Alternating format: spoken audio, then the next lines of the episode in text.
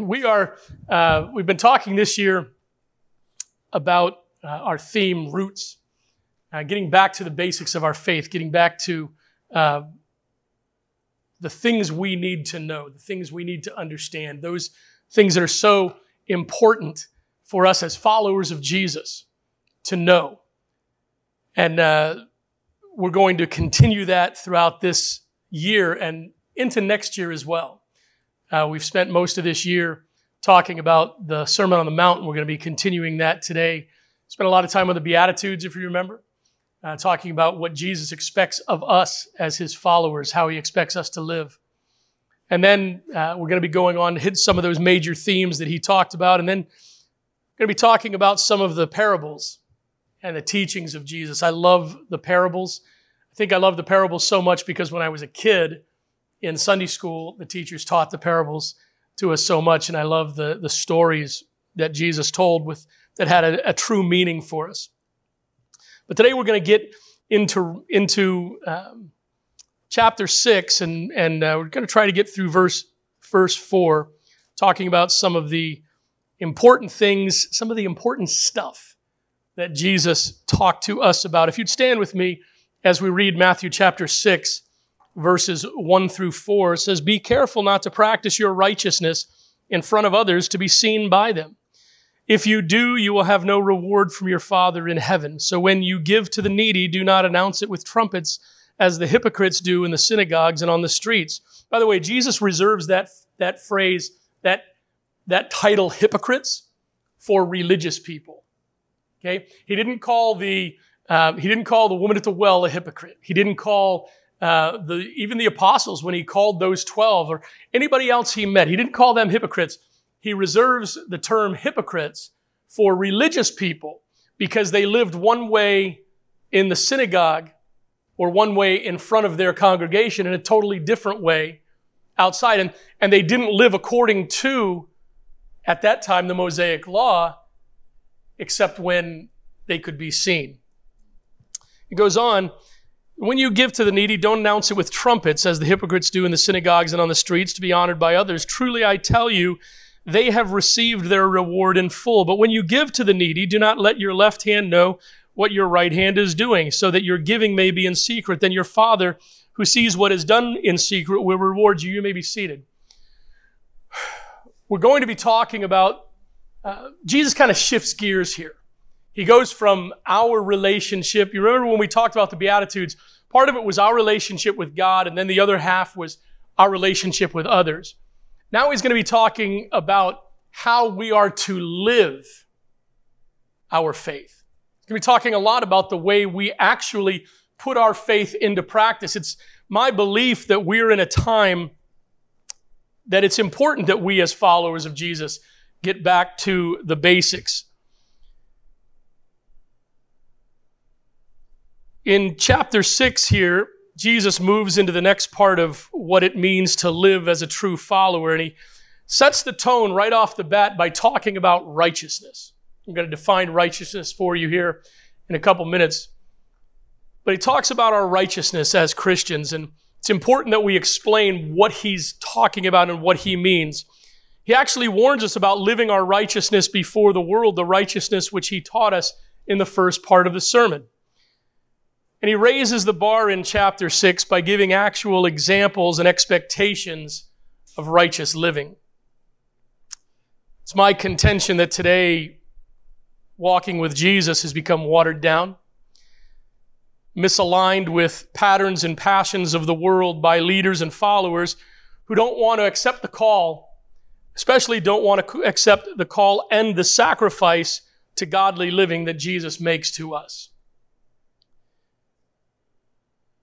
We're seeing people flee, especially this younger generation, we're seeing them flee from the church, seeing them just turn away from the church and turn towards society, turn towards um, things that uh, those outside of church, those outside of the Bible, will say is important.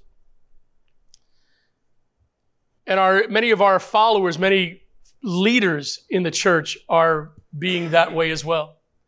They are watering down the message of the gospel, they're watering down the teaching of the Word of God simply to gain followers, to gain money and in order to get likes. Everybody, everybody finds their value today in how many likes they get on their Facebook posts. Or do they have likes on Instagram? Or to, I don't know. I'm doing, I don't do the Instagram. I don't I don't do the TikTok. Whatever whatever that is. I can't dance anyway. So.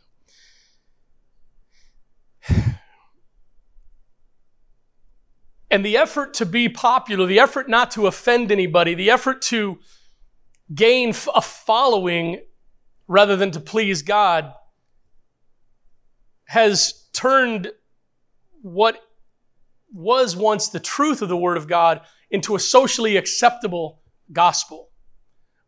We're finding what the world wants to be uh, talked about, and we're finding what will attract them, and we're finding out what matters to them, and we're adjusting our teaching so that it will be accepted by them. And accepted by a congregation of people who don't want to make the sacrifice and the commitment to following Jesus that we're called to. This new gospel focuses on your ability to earn favor with God by your actions and less on the need of confession and repentance of sin, more on the swag bag of blessings that God has for you than the sacrifice of our lives on the altar of service for his kingdom. See, we want to know what God will do for us rather than what we can do for him and his kingdom.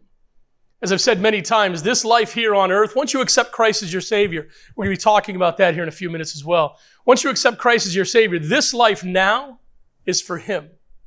We're called to live on this earth and to serve Him here for His kingdom. He says, I'm going to prepare a place for you after this life. That's what is for us. Our reward is in heaven. This life is about serving Him.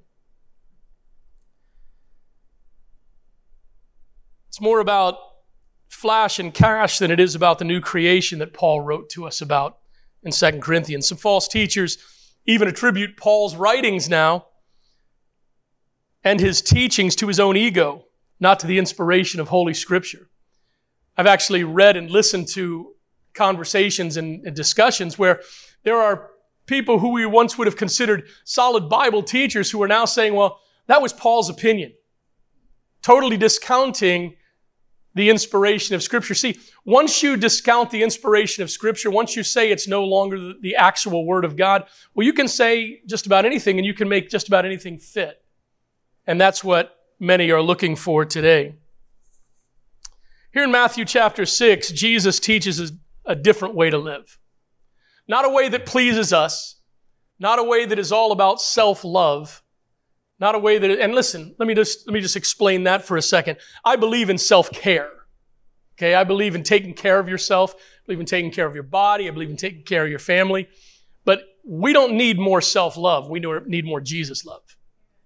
Okay? What we need is to give our hearts and lives to Jesus and be willing to sacrifice for Him and follow Him no matter the cost.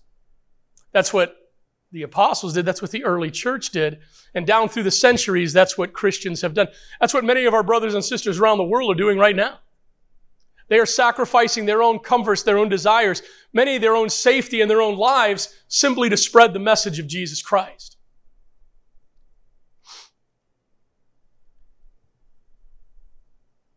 This call to righteousness is a whole different doctrine and worldview that is, that is espoused in the world today. In fact, Jesus not only says that we should live that righteous life, but that we should live that righteousness in such a way that it makes a difference.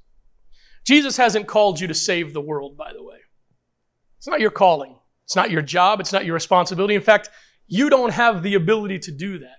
Jesus died on the cross to save the world. What he has called you to do is live life righteously in such a way that it makes a difference to others. Here in verse 1 of chapter 6, he warns us sternly to be careful, to be on alert, to pay attention, to give thought to how you live out your righteousness in front of others. Jesus is telling us to take a pause, to examine our lives and our motives before we make the conscious decision to tell others that we're living for Jesus. That's why when it comes to baptism, here we baptize people after they accept Christ as their Savior. We don't just, if someone accepts Christ, we don't just rush them into the baptistry. I want people to understand the decision they're making because when you make that decision to get baptized, you're making a conscious public decision to follow Jesus Christ and to let others know that I'm following Jesus with my life. Jesus is telling us, sit down and contemplate what you're about to do. He's challenging us to count the cost of living for Him. And make no mistake, folks, if you live this life right, if you sacrifice, if you commit to living this life correctly for Jesus Christ, it will cost you. There will be a cost. Robert Goddard said the reason many people fall is not for lack of vision, but for lack of resolve, and resolve is born out of counting the cost. In Luke chapter 14, verse 28, Jesus says, For which of you wanting to build a tower doesn't first sit down and calculate the cost to see if he has enough to complete it? Now, I lived in Springfield, Missouri for around seven years, and I, I saw something pop up on Facebook for Branson. Anybody heard of Branson? Branson, Missouri is like the uh, country music Las Vegas, I guess. It's family friendly. And if you ever thought of they, what they, what, one of the sayings is because they have a lot of theaters there, right? A lot of concerts.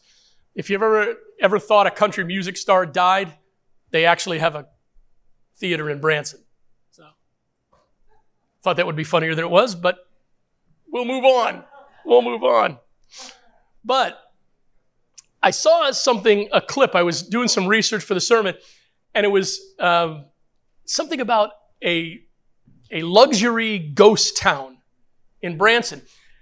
And it was this, this, uh, this, it was not a resort, it was going to be this million dollar mansion neighborhood, and every house was going to be over a million dollars and somebody took a, a, drone and flew it through. And because of the crash in 2008, the financial crash, nobody had the money to finish it. So here's all the skeletons of these million dollar homes just sitting there. Whoever started that didn't anticipate what would happen if there was a crash. Maybe they didn't count the cost. Unfortunately, many Christians are living lives just like that ghost town in Branson.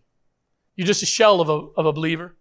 On the outside, you look real good. You, you dress right for church. You go to church. You say the right things. But inside, not so much. Inside, you're the rebellious one that says, I'm not going to live the way Jesus told me to. I'm not going to make that sacrifice. It's just not in the cards for me. You're just a shell of a Christian.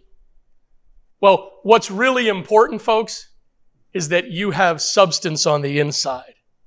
What you espouse and what you say and what you say that you believe is actually what you believe. I challenge you, young people, you teenagers. Our youth group is growing. Our youth group is doing well. And uh, we're seeing a lot of kids come out. Zach and his team are doing a great job. Doing some kind of bubble thing tonight, right? What craziness. I'll be doing something else. Okay? Um, challenge you, young people, start now. Start now. Listen, you don't have to wear a funny costume and a Jesus sandwich board walking around your school saying the end is coming. You just need, you just need to live for Jesus. You just need to make those decisions in your, in your language, in your attitude, in the, in the way you, uh, the way you do your schoolwork.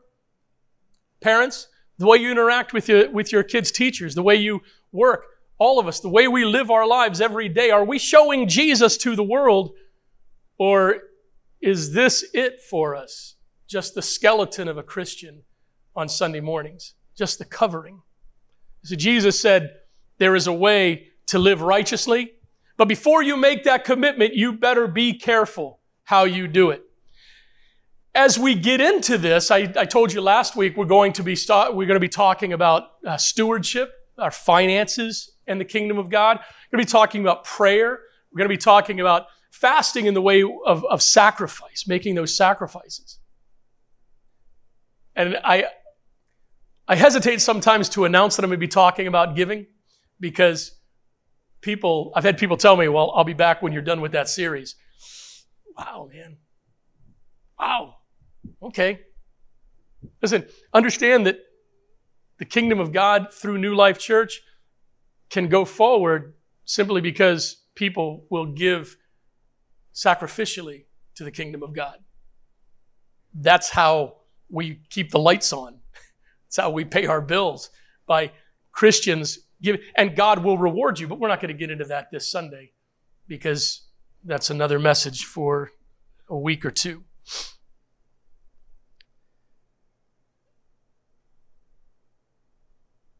Matthew, uh, I'm sorry, Mark chapter 8, 36. This is a verse that I learned as a kid. And as I've grown, as I've gotten older, as I've lived my life, as I've had a family, as I'm raising five children right now, and as I have a marriage that I'm building, almost 11 years here in a month. 11 years. Whew. 11 years with me, somebody deserves a Purple Heart. But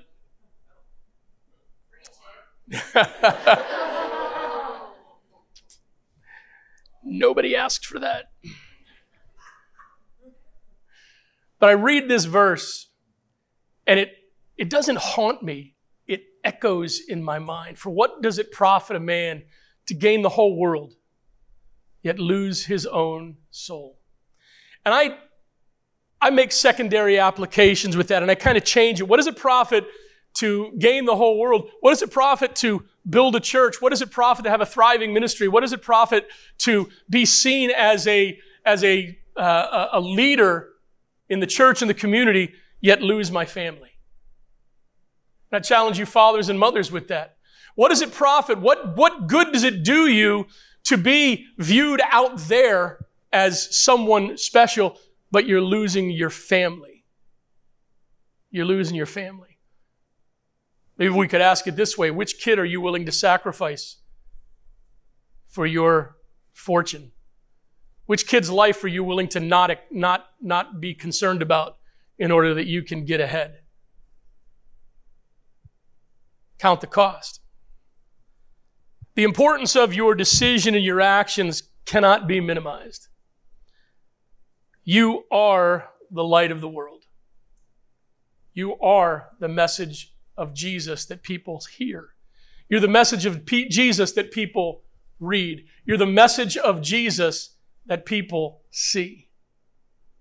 You see, the vast majority of our community won't read this Bible. In fact, quite a few of them don't own a copy. So if they're going to see or hear anything about the true Jesus, it's going to be through those of us who know him on a personal level.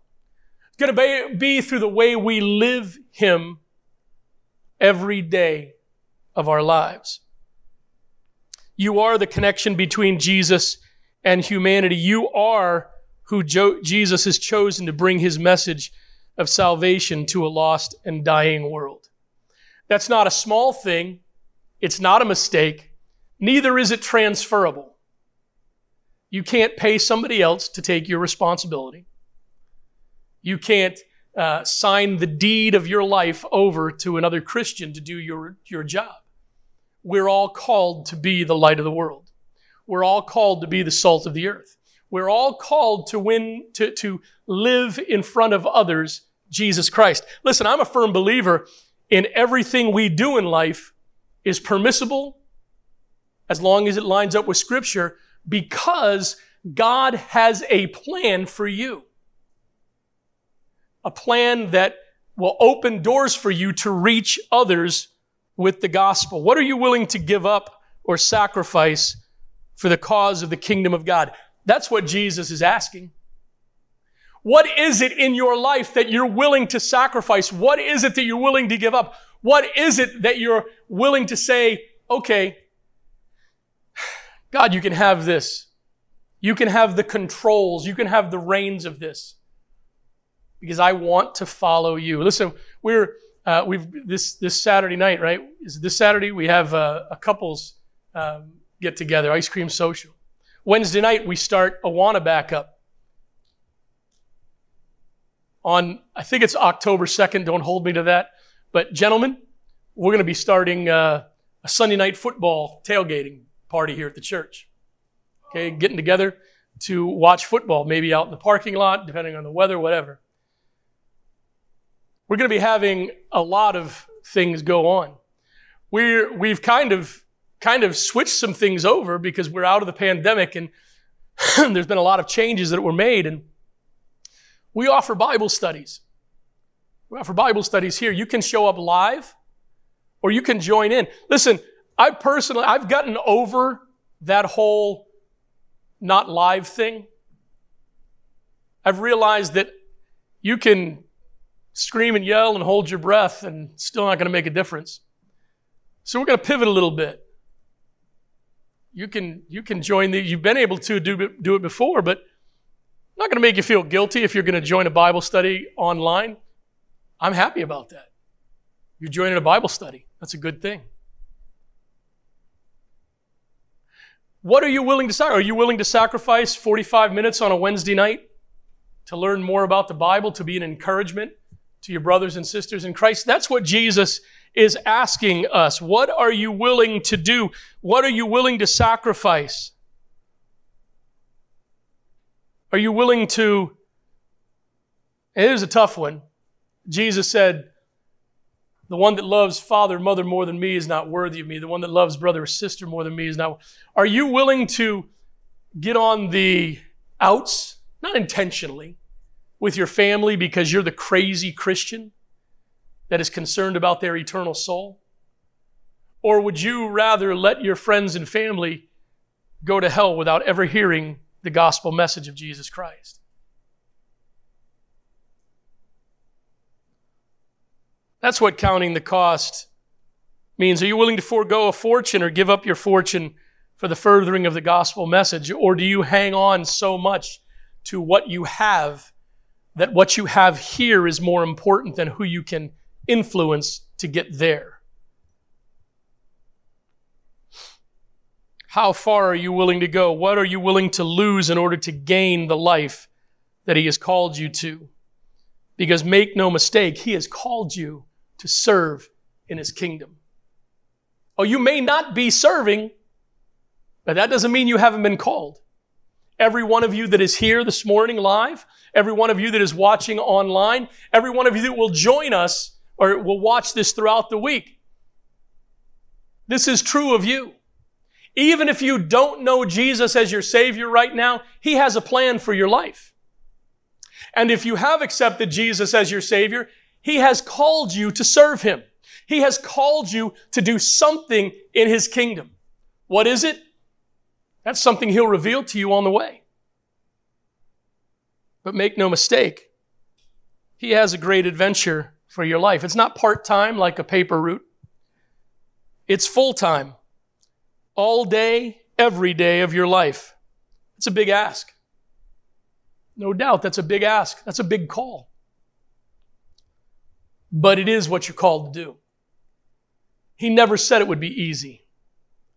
He never said it would always be fun. In fact, Jesus said, remember, and folks, this is what I'm talking about getting back to roots because we sometimes seem to forget this when you watch those concerts on YouTube, those Christian concerts at all lollipops and lemonade, or you, you hear these, these uh, inspirational speakers. I really struggle calling some of these guys preachers. Don't look down on me for that. But I really do struggle with some of the inspirational speakers who preach health, wealth, and, and happiness. What about the part where Jesus says, if they hated me, they're going to hate you? What about, about the part that says, listen, if you put your hand to the plow and turn back, you're not worthy of me. what about the parts that call for sacrifice and surrender? Are we willing to listen to those parts? Because that's what Jesus is telling us here in Matthew 6. That is the root of our life. Will you surrender? Will you give up all that you hold dear for the kingdom of God? What's at stake is far greater than fame, fortune, or even the soul of a nation, which for some reason we're bandying about now in our country. What's at stake is the eternal souls of men, women, boys, and girls for whom Jesus died. Why is it so important for you now in this present world to live the righteous life that Jesus has called you to? Because whether you like it or not, whether you want to accept it or not, whether you agree with it or not, a line has been drawn in the sand of society between light and darkness. It's always been this way. For those of us who are a little older, you, I mean, you listen to my, my dad's sermon. My dad's 88. He goes, and my mom go back to the 30s from last century. and they can tell you, and you can sit down, and if you still have your grandparents with you, they can talk. There's always been conflict. The only difference in our society now is it's much more stark. Melvin sends me uh, articles every once in a while, uh, many about many different things, and some of them are about race. And a lot of I'm, it's very eye opening for someone who was, grew up in white suburbia to see to, to read this. But it's always been that way, right? What we're seeing today is is nothing new. There's always been uh, our nation's history is replete with racism. Now it's just much more at the forefront. Now it's much more visible. So the line that's been drawn in the sand between society and faith has always been there. We just see it now more starkly. And let me say this uh, because this is where it's gotten to.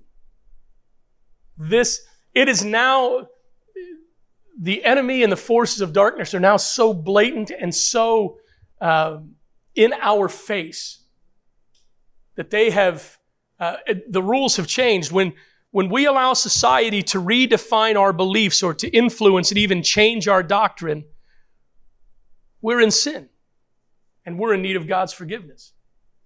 But that's what has happened. We have become so, listen, I'm, I'll, I'll say this out loud. Um, and I listen, I, I, I have dealt with so many situations in life of abuse. I know it goes on. I know it does. And I, and I, it's horrible. It's terrible. But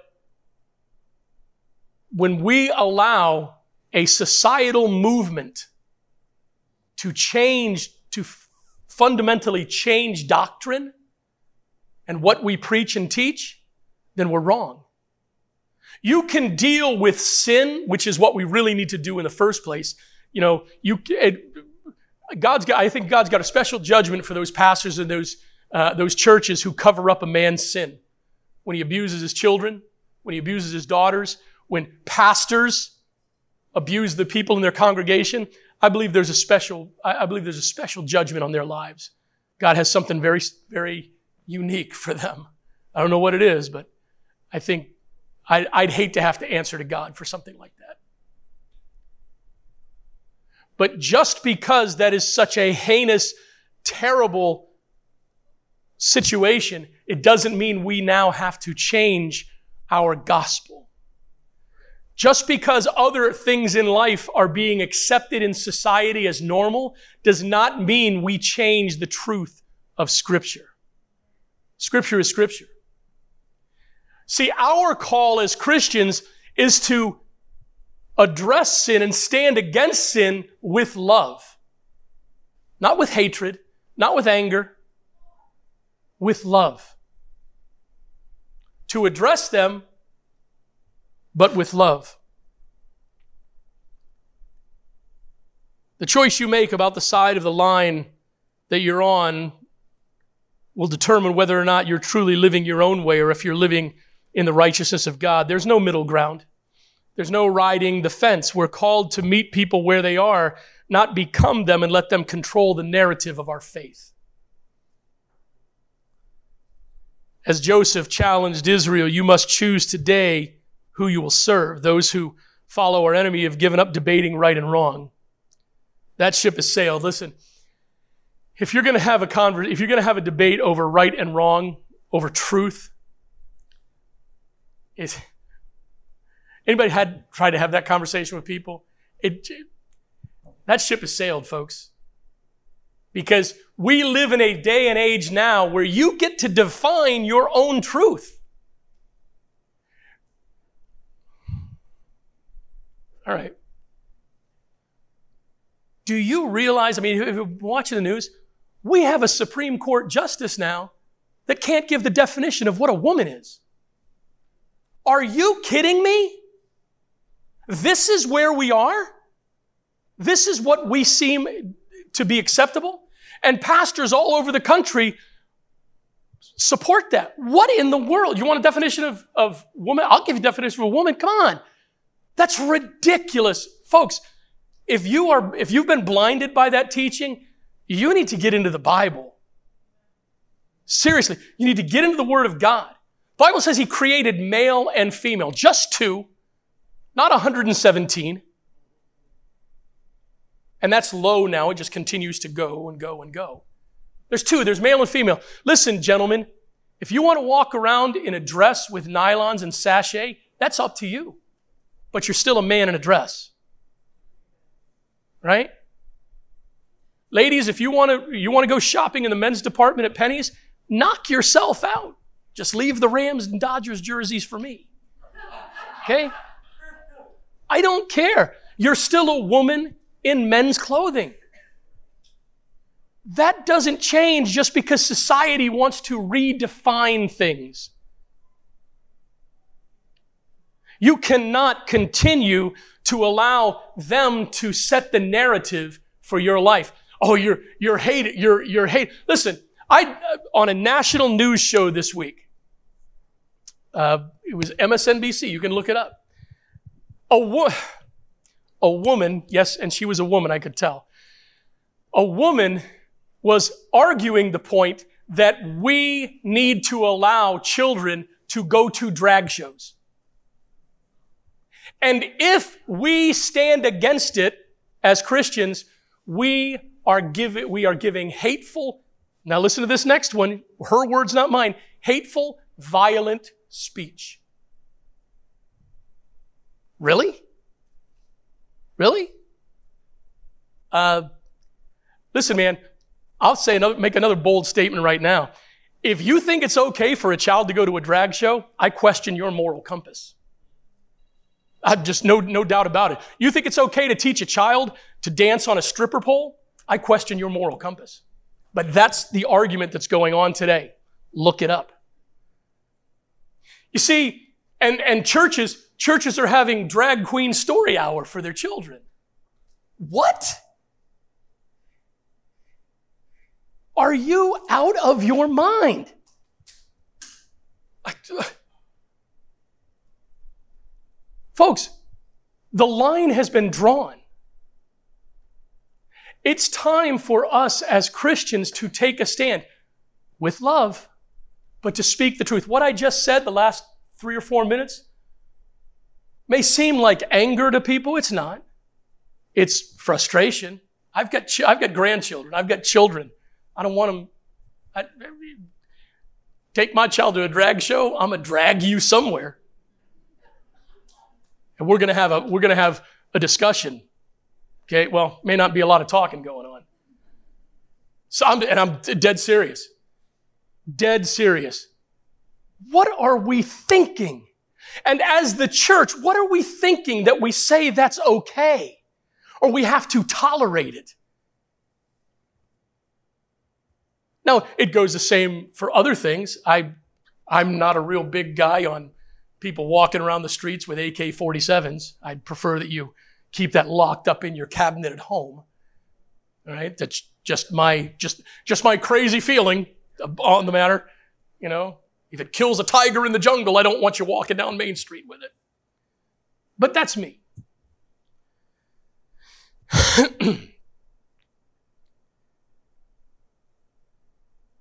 it is possible to make the choice for Jesus clear. It is possible to live life in such a way that you make the choice for Jesus crystal clear to this world. So that they don't see your opinion which is what we want to get out there. What they see is the truth of the Word of God. The responsibility for living a godly life lays plainly on you. It is your call, it's your choice, it's your decision. And when it comes to righteous living, we have to start at the beginning. What is righteousness and what does the Bible have to say about it? Is it situational or is it all encompassing? Do you just live righteously when it's convenient or do you live righteously all the time? We're going to find that out. That's not rhetorical. That demands an answer. Is it a full time way of living or a sometime robe that you can put on and take off? Are we supposed to have an impact on our world or not? And if we are, how and when and what kind of impact? So let's dig into this a little bit. What does the Bible say about righteousness? I think the, there'll be a definition on the screen. Righteousness defined as this in a broad sense, the state of humanity as they ought to be in God's sight. Righteousness is the condition acceptable to God. So Jesus here in Matthew 6 and in other teachings is saying, righteously, you need to live righteously. What is righteousness? You don't get to define God's righteousness. The world doesn't get to define God's righteousness. Righteousness is defined as the, by God as the condition acceptable to God.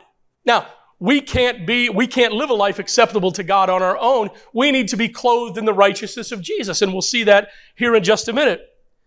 The act of living with godly integrity. Here's, here's the practical way of living righteously. Living with godly integrity, with virtue, with purity of life, righteous correctness of thinking, feeling, and acting. Thinking, feeling, and acting. Philippians chapter 3, verses 8 and 9.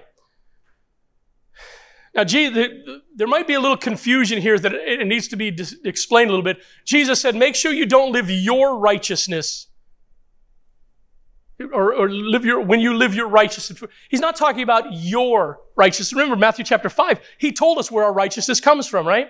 Our righteousness comes from him, clothed in his righteousness. So the righteousness that we have, we have is the righteousness from God. And let's see some verses that talk about that. Philippians chapter 3, verses 8 and 9. More than that, I, cons- I also consider everything to be a loss in view of the surpassing value of knowing Christ Jesus my Lord. Because of him, listen, Paul, listen to what Paul says, man. Because of him, I have suffered the loss of all things and consider them as dung so that I may gain Christ and be found in him not having a righteousness of my own from the law, but one that is through faith in Christ Jesus, the righteousness from God based on faith. That's the righteousness we're called to live.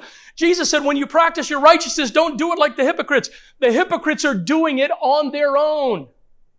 The hypocrites are out there living their own brand of righteousness. Folks, out there, the world, and, and many in church are, are giving their own brand of righteousness. This is what righteousness is. This is, you know, don't worry about what the Bible has to say. That was written 2,000 years ago. There's a lot of, a lot of formerly really solid teachers who are now saying, oh, we don't need the Old Testament. The Old Testament, really? The law is our teacher. That's what, that's what Paul says. The law teaches, we the Ten Commandments, man. The Ten Commandments are still good to live by. Shouldn't steal. Shouldn't kill people. Shouldn't murder people. You know, all these things. You shouldn't be committing adultery. Shouldn't be, you know, spending your life keeping up with the Joneses. Or that's, that's your goal. Come on. We don't just change the rules because we don't like them.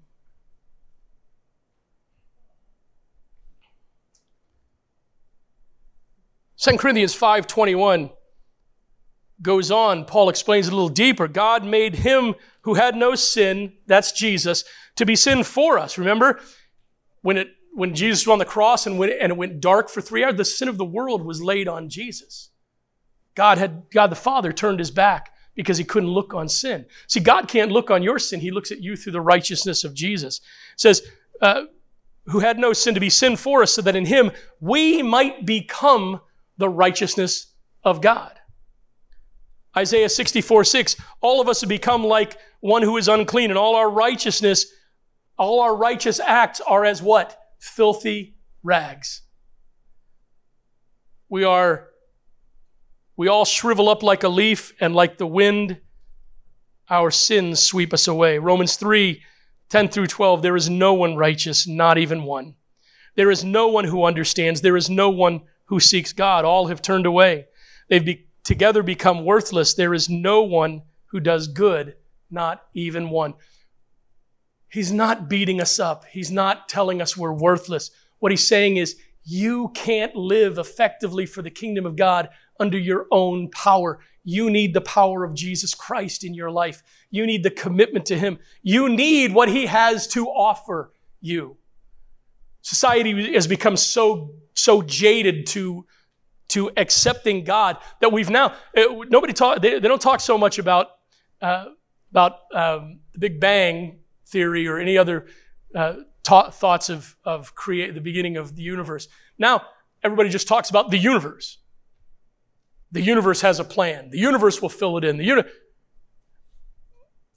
Do you understand when you say the universe, you're actually making our point, those of us who believe in a creator? You're making our point because you're saying that there is an intelligent design to everything that exists. You just don't want to admit that we're right and you're wrong. Okay? It didn't all just come from nothing. Uh, there was a creator.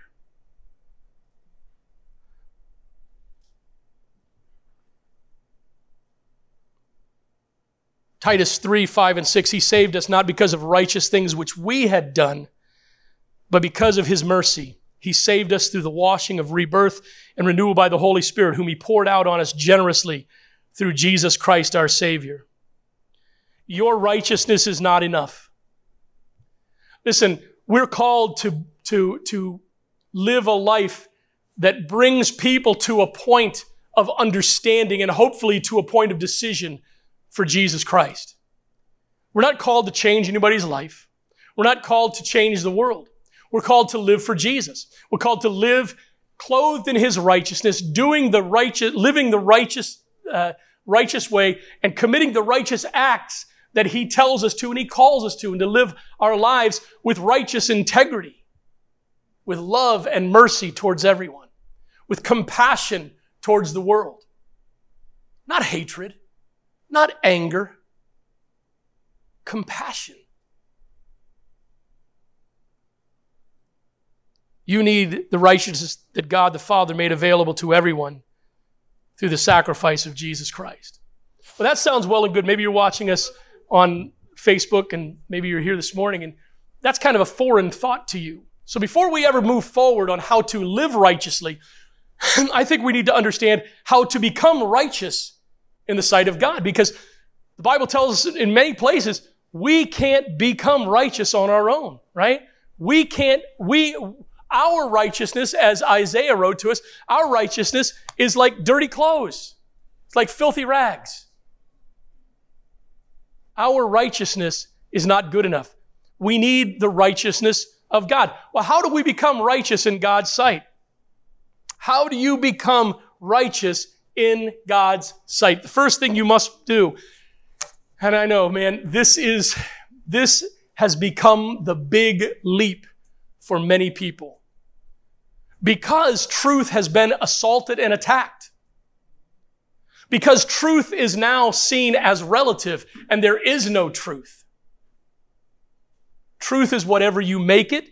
Truth is whatever you think. You can have your own truth. Doesn't really matter if it's not true or not because there is no standard of truth anymore. But that's humanly speaking, humanly thinking. Let me tell you, folks, let me burst your bubble if that's the way you think. There is truth. We sang a song this morning about uh, standing before God. And there will come a day when each and every one of us stands before Jesus Christ, not just as Savior, but as judge. And He will not judge your good works against your bad works. He will judge one thing. Did you accept Him as your Savior? Did you accept the truth? Now, I know to many people that's a foreign teaching because many churches don't like to teach that way anymore. But that's the truth of the Bible. My dad preached to some about heaven last week, and he talked about coming to know Jesus as your Savior. Let's dig into that a little bit more. The first step to become righteous in God's sight, to, to be clothed in God's righteousness is this. You must accept the truth. Not the truth that you think, not the truth, maybe, maybe not necessarily the truth that you've been taught all your life, the truth of the Word of God. Not the truth of my words, the truth of the Word of God. Now, hopefully, I've done my time studying and praying and preparing, and I, so what I'm sharing is what I believe to be the truth of the Word of God. But understand, it's not my word. It's the Word of God. accept the truth. First thing is we must accept that God exists and that He is God. Many denominations, many churches, many religions don't want to accept Jesus Christ as God. Therefore, His sacrifice on the cross was just simply the death of another man. Yet here in John chapter 1, uh, it says, In the beginning was the Word, and the Word was with God, and the Word was God. And the word there in these passages is capital, uh, capitalized. The W is capitalized because it speaks of Jesus Christ. Jesus Christ was in the beginning. Sorry, Brian, I jumped ahead a couple slides. We got to go back. Martin Luther King said this I still believe that standing up for the truth of God is the greatest thing in the world. This is the purpose of life. The purpose, now listen to this, man. The purpose of life is not to be happy. The purpose of life is not to achieve pleasure and avoid pain.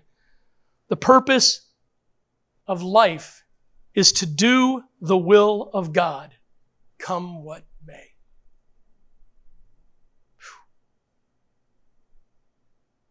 C.S. Lewis talked about his conversion. If you don't, uh, The Lion, the Witch, and the Wardrobe, that whole series, C.S. Lewis wrote that. Okay? Um, there's been movies made about it, but he was a contemporary of J.R.R. Tolkien, who wrote the Lord of the Rings uh, series and the, the Hobbit. C.S. Lewis was an atheist, a, an avowed, outspoken atheist. But he was confronted with the truth of the Word of God. And here's what he had to say about his conversion experience. He said, I gave in and admitted that God was God and knelt and prayed, perhaps that night, the most dejected and reluctant convert in all England. Why dejected and reluctant? Because everything that he had built his life on was a lie. And he finally came to the truth. Ever been there? Ever been to that point in your life where you realize, man, I've been wrong? I've been wrong all this time. I remember standing in the bank line at a, uh, at, a bank in Springfield, Missouri, and and uh, I was waiting to cash a check. That's before online banking and all that stuff. I was standing there in line and I looked up, and you know, they got the monitors there, and I looked at the monitor. I was like, I, I saw this guy standing there. I was like, wow, that guy's really losing his hair. At the time, I was I was kind of cutting my hair and, and shaping it so you kind of, you know, comb over type thing. Not really a comb over, but kind of hide the the inevitable. And as I looked closer, I said, That's me. wow. And I, the, the truth I didn't want to accept, that I was like sans hair, I had to accept. And that's when I started shaving my head. we can try to fool ourselves in what we do. We can try to fool ourselves in what we believe. But the sad truth of that is, we're, is that we're building our lives on a lie. And we've got to accept the truth. And you may have never heard that the reason Jesus died for your sins is so that you can accept him as your Savior before. Folks, that's the truth.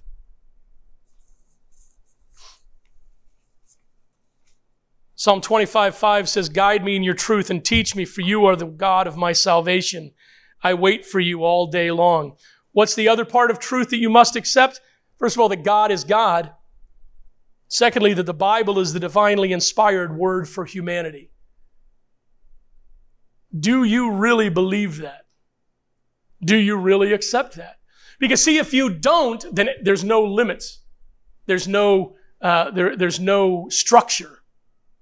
If you don't believe that the Bible is the Word of God, then there's nothing to base your faith on. that it is simply a good book written by old dusty men, old dusty times. But if you're going to find out and if you're going to learn to live in the righteousness of Jesus Christ, you must accept that the Bible is the Word of God.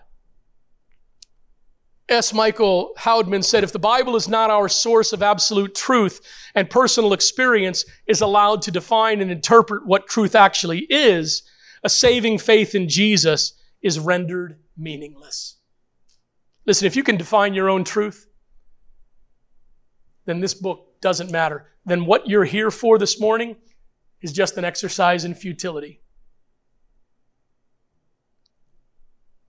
Burk Parsons said God's word doesn't merely contain truth, it is truth. It defines truth. There is truth.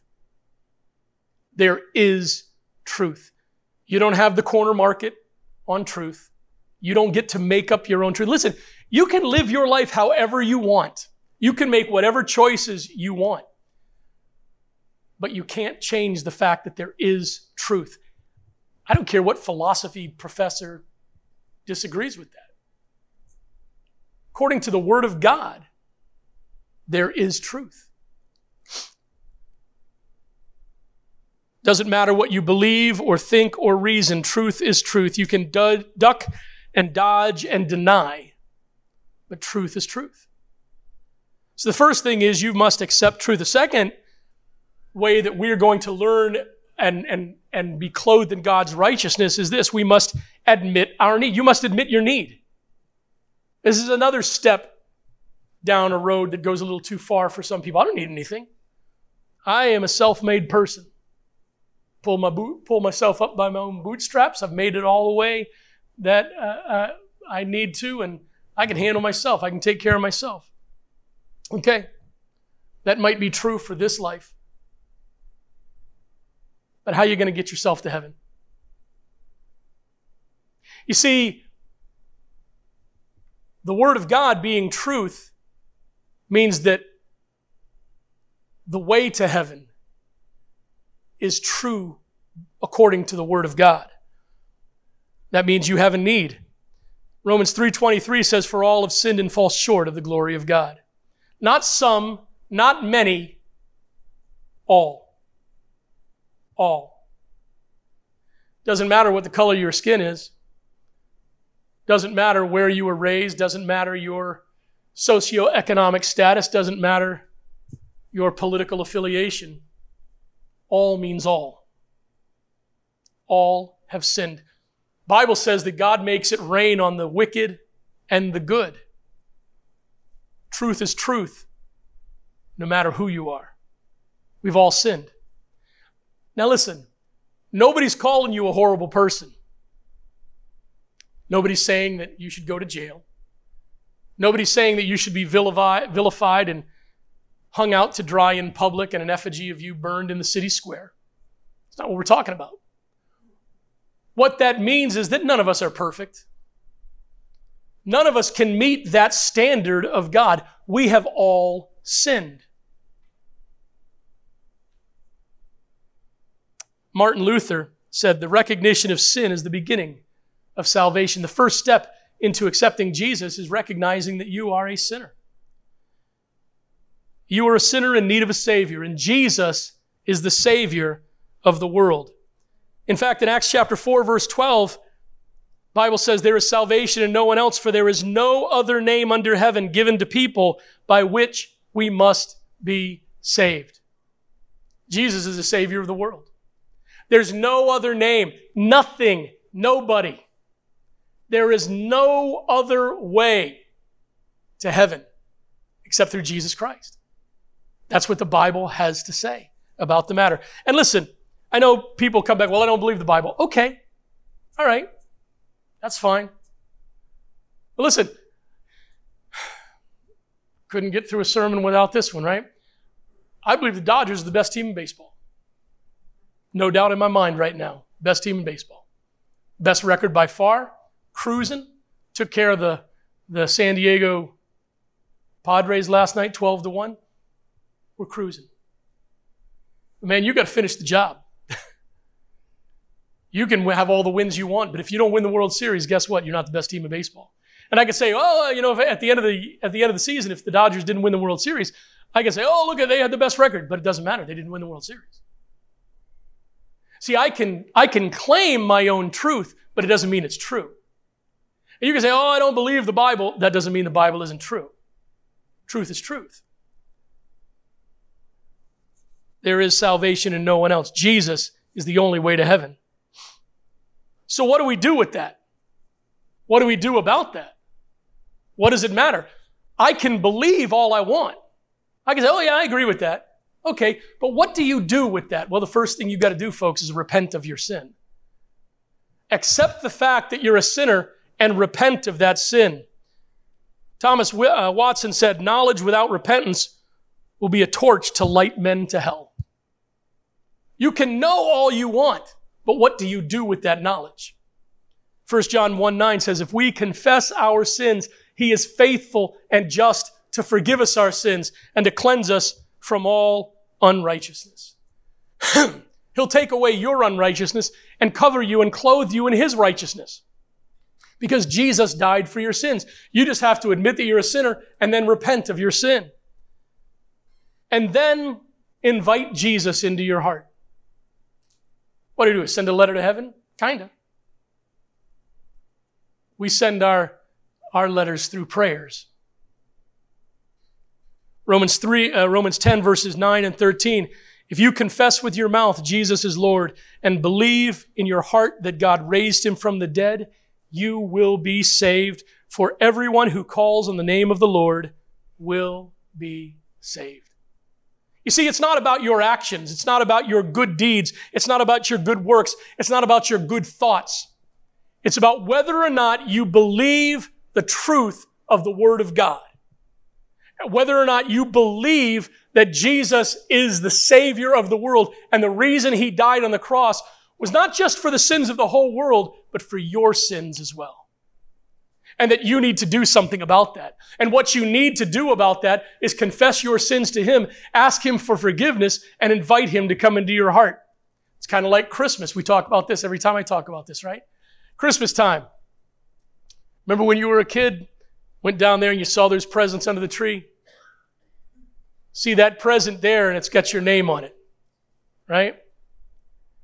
Somebody went shopping or somebody made something and they made it with you in mind. And they either bought that or made it and then they wrapped it. Maybe put a bow on it if you're like my wife, everything has to have a bow. Put a bow on that thing. And then they wrote your name on it. From so and so to so and so. Now, that gift was either purchased or made just for you. It was wrapped just for you. It was put under the tree and your name was put on it because it is intended for you. But that gift does not become yours until you take possession of it. That's the same way it is with salvation, with accepting Jesus as your Savior. He died on the cross for your sins. He paid the price for your sins. He has the righteousness of God waiting for you to be clothed in. You just simply have to accept that gift. And we do that by praying and asking Him into our heart. We'll do that. We'll talk about that in just a minute. Christians, maybe you, if you've already accepted Jesus as your Savior, what happens then? That's when we start to live according to His teachings.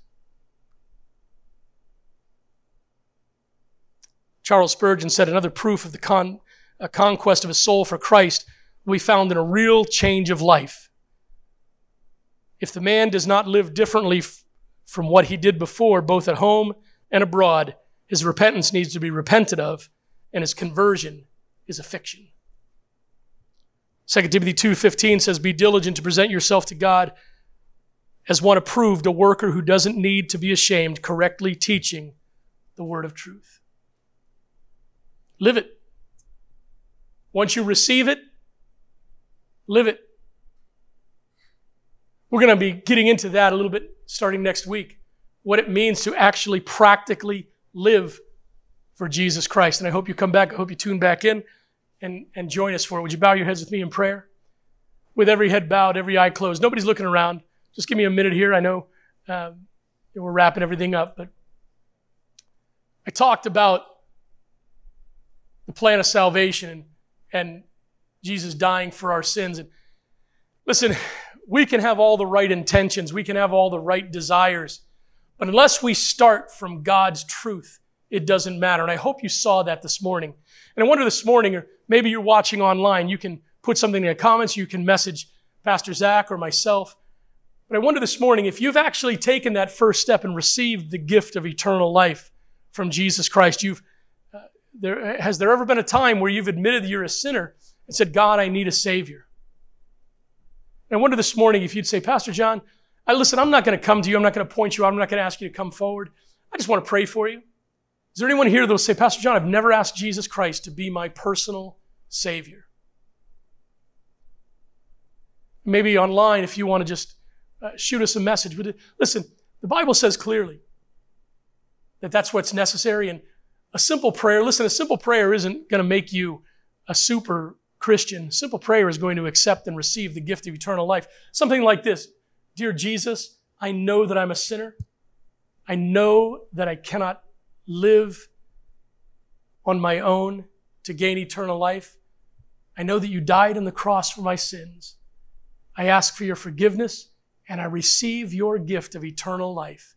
In Jesus' name, amen. You can pray that prayer and ask Jesus into your heart. And that begins the life of righteousness. Christian, it's time for us to make that choice. It's time for us to step beyond our own belief and our own comfort level and begin to live for Him.